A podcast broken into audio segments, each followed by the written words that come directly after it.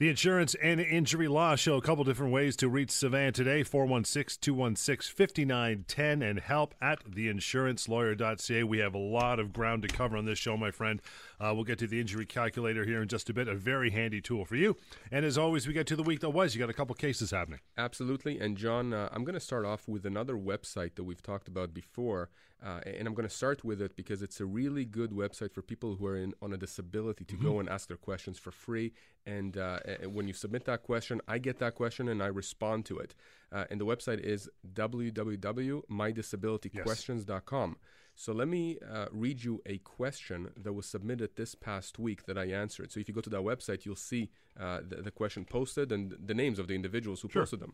Uh, so, so the, they write, uh, "Hello, I am looking for the right path to address my wife's disability and its effects to possibly continue working. My wife is 53 years old and was diagnosed with rheumatoid arthritis over four, uh, 15 years ago and is in constant pain. My wife has worked at her present company for almost 10 years." Her RA affliction is now causing her much pain, and due to the physical nature of her job, she's constantly damaging her joints, causing her to miss work. We are concerned that she will be terminated soon due to her sick days mm-hmm. caused by this illness. I'm writing this inquiry to determine whether there are any strategies that my wife can take in preparation for this inevitable termination, such as STD, which is short term disability, LTD, which is long term disability, or even a government disability subsidy. Also, does my wife have any rights against termination when it comes to her disability? My wife and I look forward to any advice that can be provided to help her situation. Regards, uh, and they sign off Barry and Jessica. And I, I, I responded to Barry and Jessica and I said as follows Number one, if you are uh, on disability or you have a disability that's preventing you from working and you have access to short term disability or long term disability through your workplace or, or even independently, if you were uh, uh, clever enough to get that kind of coverage before you got sick, certainly access that. Go ahead and apply for that. Submit all the necessary medical documents and apply for it. At the same time, if your injury is severe and it's prolonged, you can apply to CPP disability. Again, even if you get denied by CPP, you have a window to appeal the decision. So go ahead and do that as well. And of course, there is the other part of the question with respect to employment, mm-hmm. which, of course, Lior always talks about on his show, which is that if your employer fires you while you're disabled, they are potentially breaching the human rights code. And and again, you know, when when you go to that website, mydisabilityquestions.com, you'll see my full response. And I urge people out there, if you have questions about your disability, about your injury, go ahead and ask them. Uh, it, it, can be anonymous. Uh, the website doesn't request uh, any, any information that identifies who you are, uh, and, you'll simply get a response from me literally within minutes. And, and so much relief can be had from just answering that question. Never mind before they start talking to you about well, the absolutely. situation. Right? And John, a lot of people don't want to contact uh, contact lawyers for, for whatever reason. Uh, they've had a bad experience. Yep. Their neighbors have a bad experience. Uh, you know, preconceived notions. So here you go. Go on this website. Uh, just like Lior has uh, terminationquestions.com. Uh, same thing here. Mydisabilityquestions.com. You put your question in. Uh, you don't have to put in your name or your number or anything. You just click enter it gets uh, gets posted. I get it literally on my phone, and I can answer it from wherever Beautiful. I am. Yeah. What else you got? All right. So this one is interesting. I, I was going to talk to you about um, a, a, disability case, but then earlier this week, uh, I, I, got a call from a, from a gentleman uh, who was uh, in, in a car accident on mm-hmm. August 1st, 2014. Uh, so almost two years ago. This August, it's going to be two years. This gentleman has been a regular listener. He decided to call because uh, he's heard me talk a lot about you know how long claims should take and uh, non-responsiveness of lawyers, uh, red flags to identify with your disability claim, etc. So he calls me up, and uh, I went to see him in his home. Very very pleasant gentleman. He was in a car accident in August of 2014. Mm-hmm. He's uh, a, a, machinist, so he operates heavy machinery. Uh, he's been earning around fifty-five, sixty thousand okay. dollars for the last uh, few years. He's been working in that position, by the way, for the last twenty-six to twenty-seven years. Okay, so this is a gentleman that's been a hard-working man, supporting his family, has a nice house in Brampton, etc. But since the accident, which by the way was not his fault, he hasn't been able to work. Uh, in fact, he tried to go to work twice, and twice the uh, the employer said, "Look, you're not well enough. We'll keep the position open for now. Go ahead and, and try and get better." So, of course, as we discussed before, with car accidents, when it's not your fault and you're injured, you have two types of claims. One claim is with your own insurance company. It's Right. called accident benefits. And the other claim is with the other driver's insurance company, the one that was at fault. Well, it seems like uh, th- this gentleman that I visited uh, had hired uh, a, a, a law firm that said, no, we don't deal with accident benefits. We only deal with the other claim. And they left him to basically be on his own and deal with his own insurance company, who, by the way, cut him off income replacement benefits. course. These are the benefits that are supposed to, to, to, to replace your income while you are disabled. Uh, they cut him off last October. And of course, he calls them up and says to his lawyer, "Well, what am I supposed to do?" And they say, "Well, we're not retained uh, to, to, to, to, deal with that part of the claim, so you're on your own. No, no offer of assistance, nothing." And, and Nice. th- th- you know, this th- this man has been now accessing his RSPs. Uh, he's he's he's uh, using his visa. He's concerned about selling his home. It's absolutely insane. And and get this, John. Remember how I always say that when you have a serious injury like that and a serious claim, you start the claim against the at-fault party as soon as possible. Absolutely. Well, it seems like the other lawyers allegedly only started the claim a week or two ago. So we're talking about close to the two year mark. Why? Why? This person has been injured, has been getting treatments, has been trying to get back on his feet, hasn't been able to go back to work for almost two years. Why, why, you lawyer, are you waiting? I mean, you're getting paid for this. Right. So again, we're going to be taking over the claim. We're going to put it back on track very quickly. I assured them of that. But you know, very very nice gentleman, and you could you could see that he's in pain as I was sitting across from him. So again, for people out there, uh, I'm not advocating that you switch lawyers. I'm just advocating that you know your case. You know what's going on with your case. You make sure you're in constant communication. Stay on top of your Which, lawyer. by the way, was another issue here because he's leaving messages upon messages for his lawyer and he's getting nothing back. No one is contacting back, which is a huge no no in our office. We'll take a short break. We'll get into the injury calculator, give you details on that. In the meantime, the number to get a hold of Sivan anytime, 416 216 5910. And email, which we'll read, uh, get to a few throughout the show, is help at theinsurancelawyer.ca. This is the Insurance and Injury Law Show Talk Radio, AM 640. The Insurance and Injury Law Show Talk Radio, AM 640. Sivan's number, 416 216 5910. Keep that on you in your car. Actually, You know what you should keep? You should keep right beside your insurance and your ownership in your car in the glove box. It'd be a good place to put that number, right? And help at theinsurancelawyer.ca is the email.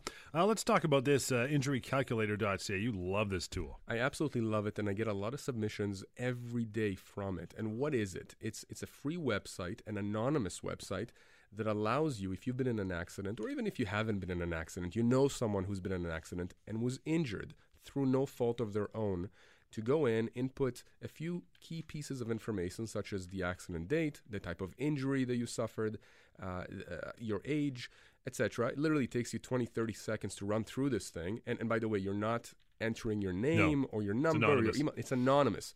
So you're putting all this information, and what happens is the program then goes uh, and searches through its databases and presents to you a range, a dollar value range that you could be entitled to for your pain and suffering if you if you initiated a claim, assuming of course that you're within the two year limitation period for starting these claims.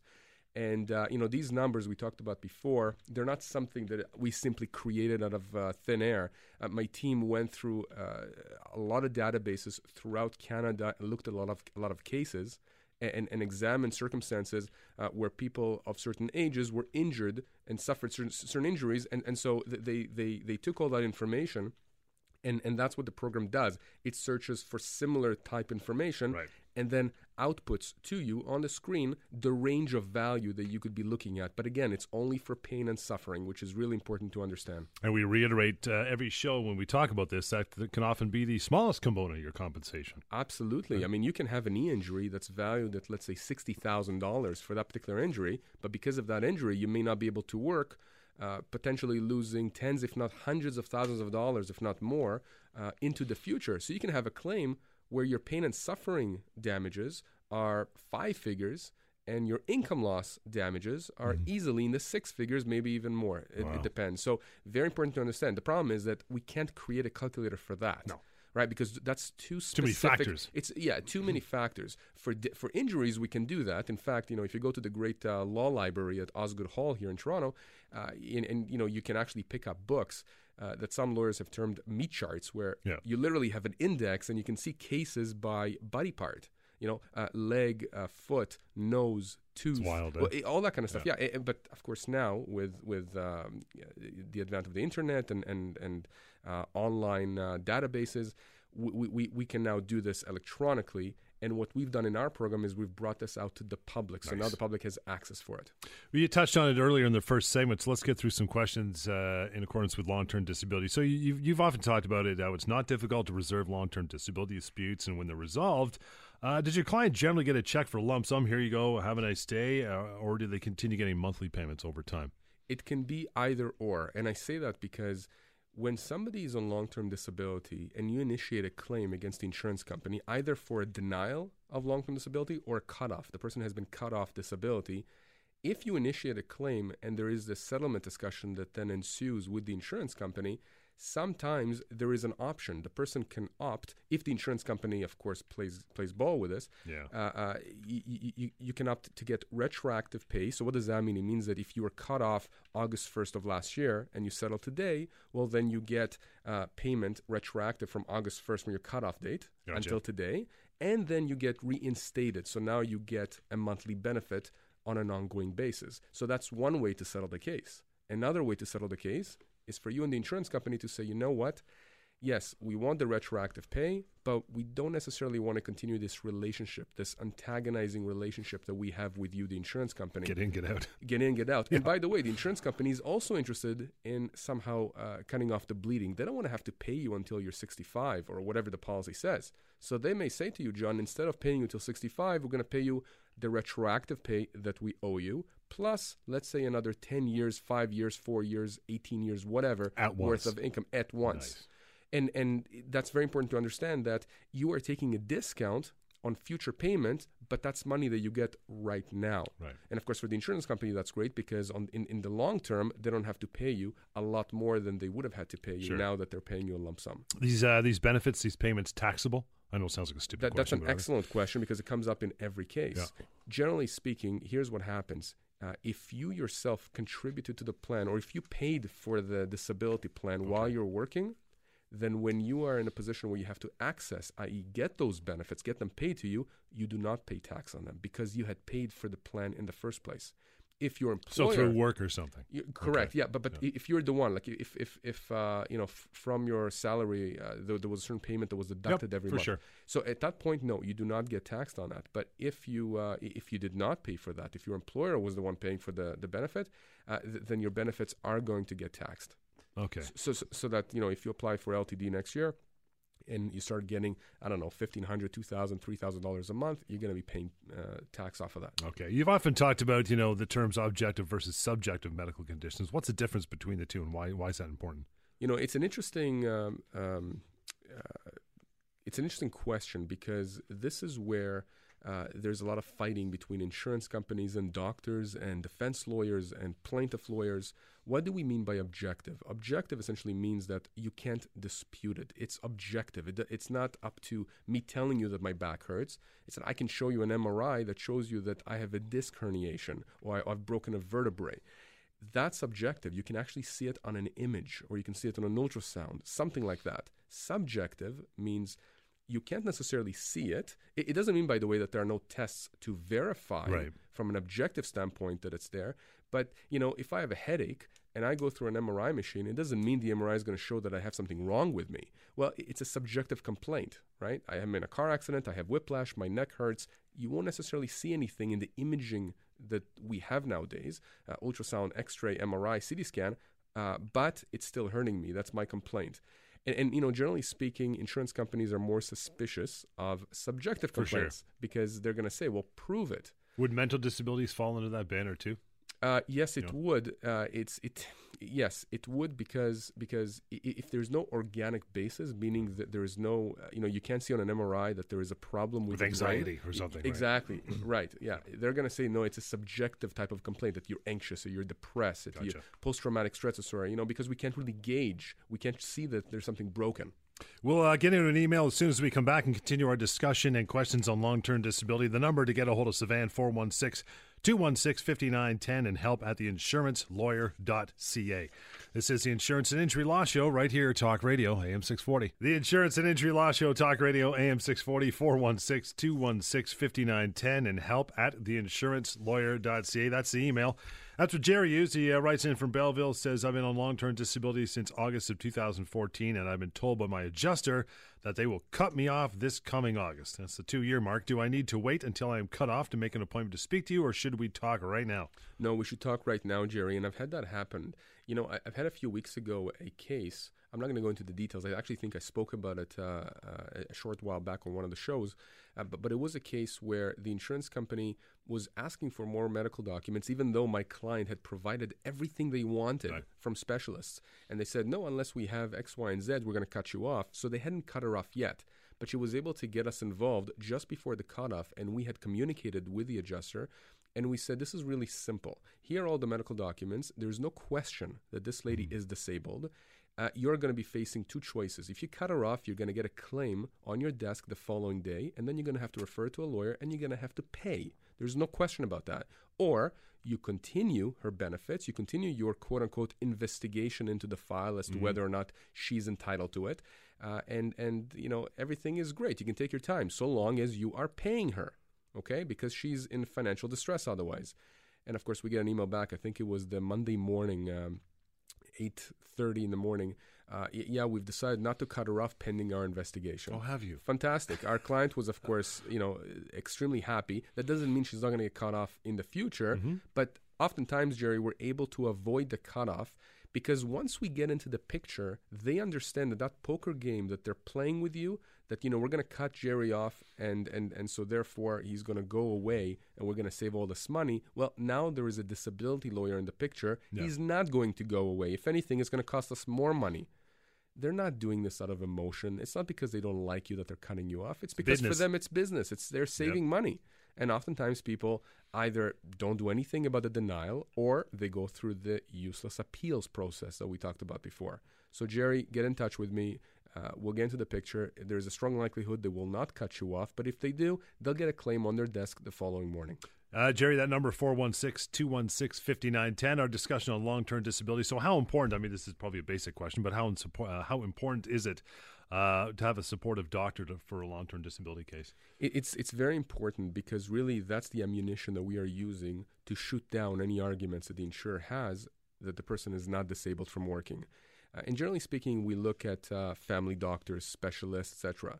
So, for a family doctor, as an example, most people have family doctors or some kind of a doctor, maybe at a walking clinic, that knows them or has known them for many years and that person is, is suited and is in, in, in, in a very good position to be able to provide a letter or a report right. that outlines here's how the person was the, the patient was before the disability and how they are now. Here are the efforts i've seen this person make to try and mitigate uh, their, their disability meaning to try and get better. So having a family doctor that's supportive is very important. It doesn't mean that if you don't have one you have no case. It's just that you do need some kind of medical support or proof someone objective, to right. use that term from the last segment, who's going to say, look, in my medical opinion, this person is unable to go back to work at the present time for the following reasons. Do all uh, long term disability uh, policies either expire or go to 65? No, uh, there, there's different kinds. Some of them are for five years, 10 years. 65 is what we generally see. Some of them, by the way, are beyond 65. Mm-hmm. It really depends. That's why it's so important to examine the policy and to figure out what does the policy say? How does the definition of the disability change? Uh, what are they entitled to deduct from the payments, etc., etc. So uh, when someone comes to you after they've been cut off long term and you know disability or denied altogether, and you say, you know what, we can help you, we'll get this going. How does that process go? What's the what's the plan of attack really? Love that question. I love that question because I get that question obviously all the time. Yep. As soon as I speak with the person and tell them they have a case, I say, okay, what's next? Uh, which is exactly what they should be asking. Uh, so, so first of all, we identify all the medical people that could support our client's disability claim family doctors, specialists, physiotherapists, social workers, whatnot. Whoever it is that we think can support the case, uh, we identify them, and of course, we get their records. We perhaps we may talk to them. We may get reports from them. Again, we want to make sure these are current reports. You know, somebody may call me up and say the insurance company cut me off because I haven't provided ongoing proof of disability. You know, but two years ago, I gave him a letter from my doctor, and the doctor said I was disabled. You know, what do they want from me? Well, it, that was two years ago. an update? yeah, an update. Exactly. I mean, it, it's it's it's important to provide current records. Uh, especially by the way from people who've been treating you for several years because they can attest to uh, the progress uh, have you plateaued have you gotten worse better right. etc Uh, we then immediately file a claim against the insurance company and we ask for what's called a declaration that the benefits should be reinstated and that our client should be getting retroactive pay. So we talked about that again earlier in the show. Uh, we are asking essentially uh, this type of relief. We're asking for a court to declare that the insurance company is wrong here. Remember how I said uh, on, on many shows actually that you know this idea that you can take on the insurance company it, it's a false notion. It's the idea of the david and goliath example you know? And, and of course i mm-hmm. keep saying you know who won that fight with david and goliath? Okay it wasn't goliath. Insurance companies are bound by the law. So in order to bring them to their knees on a particular claim we have to file this document with the court. Right. but the reality is that almost none of these cases ever see a court and they don't because the insurance company wants to settle the case before you even get close to the Court courthouse. costs steps. money. It, it costs them a lot of money. Yep. They got to hire their lawyers, and you know they know they're going to end up paying. So it's extremely rare to go to court. But that said, we have to, of course, file that document that says, "Here's the situation with our client. Here's why you court need to order that the insurance company has to reinstate benefits." We'll take a quick break, get to another email. The email address, if you want to send one in, is help at theinsurancelawyer.ca. Savannah's number anytime, 416 216 5910. The Insurance and Injury Law Show continues on Talk Radio, AM 640. Savannah's number, simple, 416 216 5910, and help at theinsurancelawyer.ca. That is an email.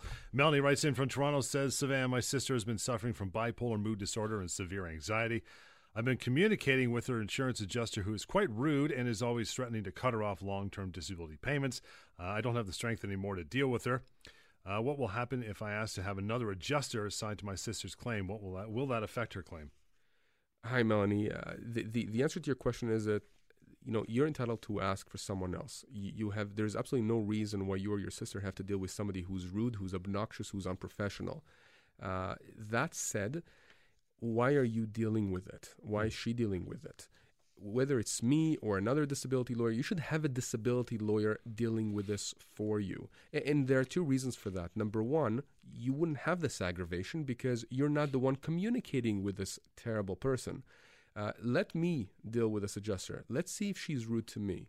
Trust me when I tell you that uh, she's within two minutes of speaking with me, less than that, her tone is going to change completely. And it's going to change completely because I know exactly what her options are, and I know exactly what's in her toolbox or the toolbox of the insurance company. And it's not difficult. And when you know, when I was dealing with insurance companies, when I was defending them, I never understood, uh, you know, why why some of my colleagues would be so aggressive. I mean, I you know, I have a lot of defense friends, friends who work for the insurance companies, and and they're good people, but for whatever reason, when they when they defend insurance companies and, and, and you know they're questioning claimants and, and they go through the claims process, they feel the need to sometimes be overly aggressive. It's unnecessary. The facts are what they are. Uh, you know, you don't have to be rude. So, so, so Melanie, what I suggest is this: uh, g- give me a call or email me after the show. Uh, let's sit down. I'll come by. I'll speak with you, with you and your sister. I'll explain everything. You know, if if you want me to represent her, if she wants me to represent her, by all means, we can do that. We A have smart great move. team.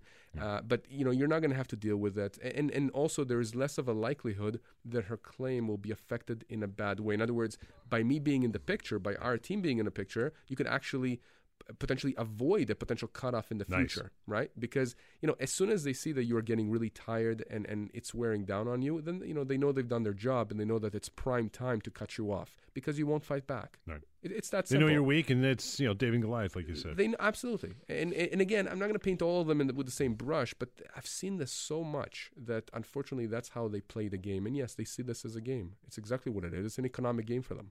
416 216 5910 is that number, Melanie. Uh, Dennis from Richmond Hill says, I was in a car accident about five months ago, and my car was a total write off. I've been doing physio for about six weeks and seeing my family doctor for my back and neck pains. I've slowly started to get back at work, but I can only work uh, half the hours. The accident wasn't my fault. My paralegal is saying that she'll refer me to a lawyer for my quote unquote tort case before my two year limitation period. What does all this mean? All right, so this is the legal lingo that we use, um, you know, to to delineate between the two types of claims that we spoke about before when you're in a car accident. So, Dennis, he, here's how it works. You're in a car accident. It's not your fault. You're injured. You have difficulty working. You need rehab, etc. Your insurance company has to pay you certain benefits, whether that's income replacement benefits, whether that's attendant care, where, where you know, whether it's it's rehab, you know, paying the clinic that you're going mm-hmm. to for physio, massage, chiropractic, etc but you could potentially also have a claim against the at fault driver. So that person's insurance company is now engaged as well here's what's happening here. This is I'm, I'm getting that from the email. Y- your your accident benefits claim, the claim with your own insurance company, is being handled by a paralegal. A paralegal can handle. Uh, an accident benefits claim, and there's nothing wrong with that. Okay. I've said before that there's a lot of paralegals out there that are much better and know a lot more than some of the lawyers that, that I've come across. right. uh, so nothing wrong with that. But the paralegal is not allowed to deal with the tort claim. The tort claim is that claim against the other driver's insurance company that's when you need a lawyer to deal with it. And what this paralegal is essentially saying is that before the two year limitation period expires, remember, in Ontario, every time you're injured, you have two years yep. to start a claim for compensation. So what she's saying, or he's saying, is that uh, she, she's saying that uh, before the two years are up, she's going to refer you to a lawyer. You're going to have a discussion with that lawyer. The lawyer is going to decide if he or she wants to take on your case. Yes. But again, the fundamental flaw in this analysis is that this assumes that you have to wait for the two years, right? I, I always say that you know with, with serious claims, particularly a, a, a, claim like yours, where for five months now you've had difficulty going back to work, and now you, you, you, you know you're basically working half the hours. Sure. So, so, so, there's a huge loss that, that is crystallizing on a daily basis. You should not be waiting the two years. Get your on claim, it. Yeah, your claim, your tort claim, the claim against the, against the other driver's insurance company should start ASAP. So, so you know, my, my, my concern is that there is this delay that is completely unnecessary, and I see this a lot. And part of it stems from the fact that your claim is essentially going to be handled by two different offices. Yeah. One is the paralegal office, one is the other lawyer's office. Not a fan. I'm not a fan of it because it's disjointed, it's not connected, there's no harmony between the claims. In our office, everything happens, uh, you know, together. I mean, we work beside each other. We have a team approach. Everyone is responsible for one aspect of the claim. We have uh, uh, regular meetings. Everything is in-house, so to speak. So, you know, Dennis, if you have any other questions, feel free to call me, but my concern is that you're going to wait for two years. You know, don't don't don't miss the limitation period, but I, I don't think you need to wait those two years yeah. or, or, even another month. I mean, I think that you're you're just from your email, your injuries are severe enough that you can start that claim now. Dennis's email kind of kickstart the topic of car accidents, so we're going to get into that after a short break. Uh, Sivan's number, by the way, 416 216 5910. And the email is help at theinsurancelawyer.ca, the Insurance and Injury Law Show. This is it on Talk Radio, AM 640. Sivan's number for the Insurance and Injury Law Show, or anytime for that matter, 416 216 5910 and help at theinsurancelawyer.ca. Let's get on this question. It's always a big one around your office because there's so many of us on the road. That is car accidents. So mm. I'll ask you this why is it important for a person injured in an accident to go to the doctor or hospital soon, soon after the accident? Well, you know, because you might not be in pain. Right. Exactly. So, so the answer really has has two components. The first one is irrespective of the legal rights you may have and how this affects your potential legal case in the future, you should go and get checked out because you never know. You never know what damage was done. I mean, I've come across clients uh, who only two, three days after the accident started feeling the pain because the shock was just so severe. And maybe there's a family member that was in the car that was injured, and so so the, so the, the parent uh, was not aware of their own injury. So, so anyways, you have to, you know, you, you want to make sure that you are checked out. You want to make sure that everything is okay because, of course, if you did injure yourself, whether it's some kind of a whiplash or a tear or a fracture, something that you know it gets fixed ASAP. But the second reason is from a, a legal standpoint, and, and that's important to understand. When you submit a claim for compensation, it's not going to happen a day after the accident. It's going to be, I'm talking about the tort claims, the claim, you know, against the, the at fault driver. driver's insurance company. Mm-hmm. You're talking about a few months down the road, a year down the road, in some cases, like we just spoke about, two years down the road.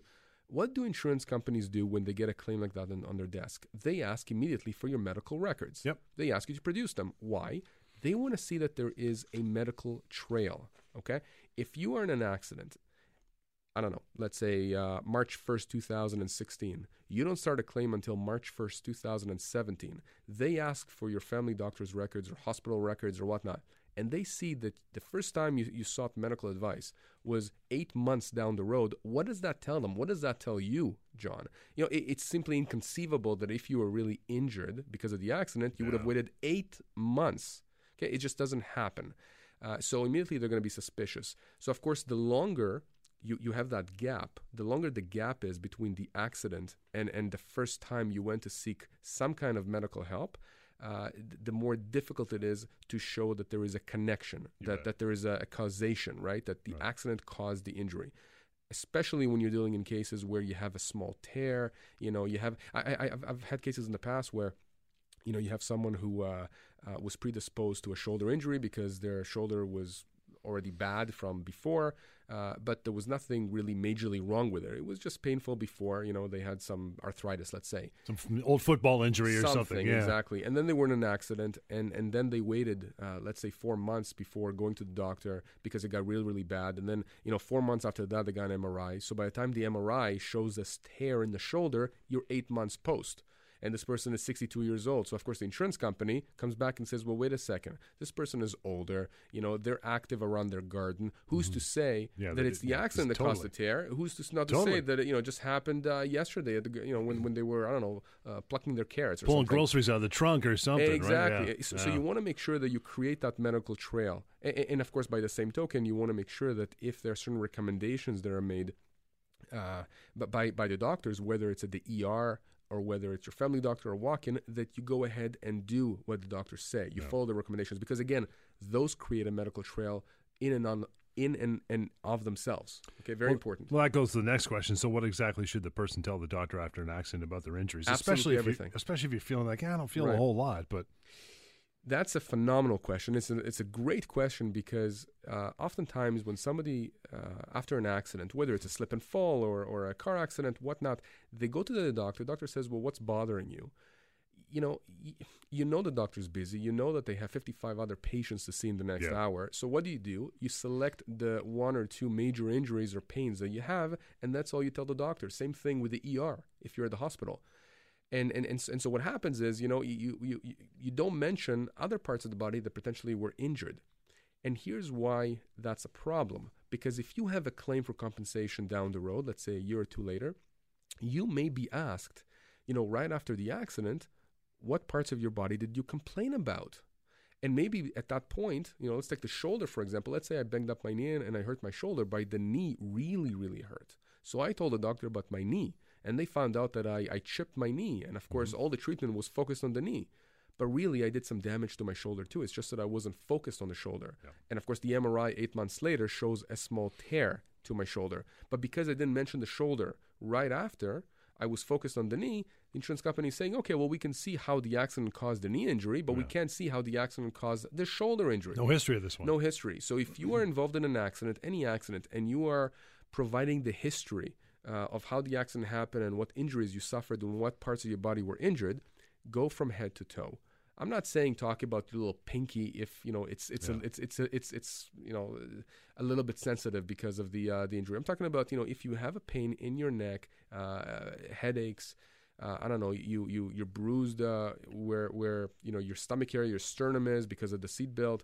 Make sure you mention everything. Because now you will be dealing will be with a bit of Uh, adrenaline, possibly a little bit of right. shock. So you just got to give it some time, right? Give it some time, and keep in mind. I mean, again, you're just going to the doctor right after the accident. It doesn't mean that you're not going to follow up with the doctor a week later, two weeks later. Then that's still okay. It, it's absolutely okay. What's not? It's not that it's not okay. It's it's that what's more problematic right. is, is, that you know have somebody like I said with a shoulder or you have a hip injury, and, and the first time you see a notation is a year after yeah, the accident. No it's like I, you can't connect the dots. I mean, you know, if somebody came to you and you're the insurance adjuster, what are you going to say about that? You're going to say, well, you know, connect the dots for me. I can see you complain about the shoulder. I can't see you said anything about the hip for a year. Yeah. And now you're saying it's because of the accident? Give me a break. And that's a problem. So I understand how insurance companies are suspicious of these kinds of claims. Uh, so, so you know, just keep that in mind when you're in an accident and you go and get uh, medical help or uh, you get checked out. Mention everything everything because that's going to get recorded and that's going to help you down the road when you see compensation. We'll continue the car accident discussion. The number to get a hold of Sivan uh, during the break 416 216 5910 and help at theinsurancelawyer.ca. The Insurance and Injury Law Show is right here on Talk Radio AM 640. Sivan's number is 416 216 5910 and help at theinsurancelawyer.ca if you're going to send us an email. Uh, we're talking about car accidents. I'll ask this one as well. If the uh, doctor recommends a course of physiotherapy, recommended by the doctor or physio guy, says, uh, can the injured person say, yeah, you know what, I'm good? Can they refuse? Or should they refuse it? I guess is a more important question. Well, that, those are two very separate questions, Right. uh, very different questions. So, can you refuse? Of course, you can refuse. Should you refuse? Uh, not advisable. First of all, if the doctor's recommending it, I would follow what the doctor's saying. Okay, that's just me. Uh, just for your own health, follow what the doctor is saying. Uh, if um, if if you refuse, that's going to come up later on as well. Uh, du- during the uh, the claims process, when the other side is going to say, "Well, wait a second. they're going to ask you straight out, "Did you uh, follow all of the doctor's recommendations?" And they're they're going to go through them. And when you say no, they're going to ask you to explain why not. Now, here's the reality. It doesn't matter what your belief is about uh, uh, massage and chiropractic and physiotherapy and all that. It doesn't matter what you think about alternative types of medicine. It's irrelevant. What's relevant is have you done everything you could to mitigate your injuries and your damages? Meaning, have you done everything you could uh, that the insurance company believes you could to lessen your injuries, to get better. And if you say, no, I chose not to do physio, I chose not to do massage, I, I essentially chose to ignore what my doctor is saying, that's going to work against you. Right. It doesn't matter what your beliefs are on this, on this point. What, what, matters is how it's going to affect your case. So I'm just giving it to you, uh, you know, s- straight up, so, so that there is no confusion. I'm not saying that uh, uh, refusing the recommendation is a wrong thing. Maybe the doctor is recommending a certain type of medication uh, that that you know affects you in a very bad way. Well, then explain why it is you can't take that medication and ask for a substitute. Uh, my point is that if you don't follow doctor's recommendations and that comes out down the road during your claim, it's going to affect your claim in a bad way. Right. That's just the reality. It's just the way the way these claims are. So, what are the insurance companies looking at when they uh, assess an injury claim? Like, how do they know how much money to pay? Uh, they so first of all they obviously look at uh, the type of injuries we're dealing with. Uh, they're looking at the effects of those injuries. Oftentimes, when I'm dealing on a case, let's say in a car accident, and I, I have, actually I have one right now. There wasn't a car accident; it was a slip and fall, and and this gentleman uh, uh, broke his ankle pretty badly. Uh, you know, when I was communicating with the lawyers for the insurance company, I said, you know, I said. This is an objective injury. Okay, he fractured his ankle. He's got nine screws and a plate in his ankle. It's You're not going to dispute that. It's there. Yeah. I'm going to put it on a nice overhead so you can see it. So, so really, the issue is not was he injured. It's not even the severity of the injury. It's the effect of the injury on on day to day function, on his ability to work, to go back to certain types of jobs that he was doing, uh, to the certain things that he was doing at home. So, insurance companies try to assess the impact of the injury on daily life, on work. And how do they do that? Well, of course, they assess the injury itself. They try and figure out what is the injury. Uh, they try and figure out if you're going to get better or not, right? Whether the issue is going to be chronic. Are you going to have chronic pain there Yes. into the future or not? Uh, they look at the medical trail. We spoke about that. They look at to see who you've seen, what specialists you were referred to. Uh, is there going to be more treatment in the future? Is this gentleman going to have the plate uh, and the screws taken out? What does that mean? Is he going to have to work less down the road? Uh, so you know they look they look at all that. They look at the age. They look at family circumstances. They look at all that, and and in, in their minds, and it could be just the adjuster. It could be a committee at the insurance company. They assess the potential value of the claim. So they think to themselves, what do we think would happen if this case went to court? We're sure it's not going to go to court, but if it went to court, how much would we be ordered to pay out? And what happens is they take that amount and they put Cut it in that half. aside. Well, that's what I always say. I say, I say that they put in, you know, they they, they, they cut it more than half, but, Yeah. but it doesn't matter. You know, the, the the the reality is that they take that money and they put it aside. It's called a reserve. Mm-hmm. So literally, when you have a claim out, it's a legitimate claim. You're not at fault. Somebody else caused the injury they the insurance company you're dealing with, despite the fact that they're saying and they're yelling and they're screaming, we're, we're not going to pay you anything, they've actually already put aside a certain amount of money to resolve your claim. Sneaky. My job as your lawyer is to maximize that amount. Right. And there are certain techniques that I can utilize to make them maximize. They're never going to tell me that they're increasing their reserves, but I know what effects because I know as having done defense in the past, worked for insurance companies, I know how you know when certain lawyers did certain things, it would affect my assessment of the case and I would tell my client to reserve accordingly. I would literally write a report every time I got new medical information, new income loss documentation, etc. I, I I would report that to my client by email, by letter, Mm-hmm. whatnot, and I tell my client, the adjuster, here's how much I think you need to reserve for pain ready. and suffering. Here's how much I think you need to reserve for income loss. Here's how much I need to do. You know, and, and, and then I would say, what's the total? So, you know, for all of you out there who think that these insurance companies, you know, will not pay anything because it's a David and Goliath story, well, here's a surprise for you. For almost every claim that's out there, they have already put money aside. They're just not telling you. They put money aside as a reserve to pay out. Well, you brought it up. So, what are some tips for increasing settlements amount? Well, the tips are, uh, believe it or not, uh, quite uh, common sense. So, first of all, you make sure you create that medical trail. You make sure that you do follow doctors' recommendations. You make sure that uh, you know you, you, you gather as many witnesses as you can to, to help out. And what does that mean? It means that, for example, if you have coworkers who've worked with you for I don't know ten years and the accident happened two years ago, you know, talk to a few of them. See if they'd be willing to just uh, jot uh, a quick email uh, to, to to your lawyer who's representing you. Just say, listen, I've, I've known Bob for X amount of years. Uh, I've known him before the accident and after the accident, and I can tell you his work has been significantly affected because of so and so. By having these kinds of witnesses, by having this medical trail, by being truthful and honest and proactive about your case, you are maximizing the dollar value of your case. Uh, because the insurance company is seeing essentially uh, the, the entire uh, case coming together. You see, a case is like a puzzle. As the lawyer, as your lawyer, my job is to put the pieces in place. If you can help me putting those pieces in place, we can build a picture. We can create an image for the insurance company to see. Right. If they see an image of somebody who's not injured because we're lacking all these key pieces, then the reserve is going to be They're gonna jump uh, very low. It's going to be, you know, it's it's it's going to be reserved accordingly. But if you create a picture of someone who's really severely injured, uh, assuming the person is severely injured, that you know the injury has affected that person's livelihood, affected their family, etc.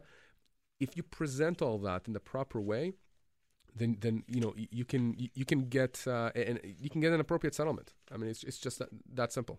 A lot of information this session, this show. You want more information? Simple to get. Call Sivan anytime, 416 216 5910. And email anytime as well. Help at theinsurancelawyer.ca. If you haven't checked it out, go to www.injurycalculator.ca. And that's a very handy tool if you haven't seen it before. Until next time, this has been the Insurance and Injury Law Show, Talk Radio, AM 640.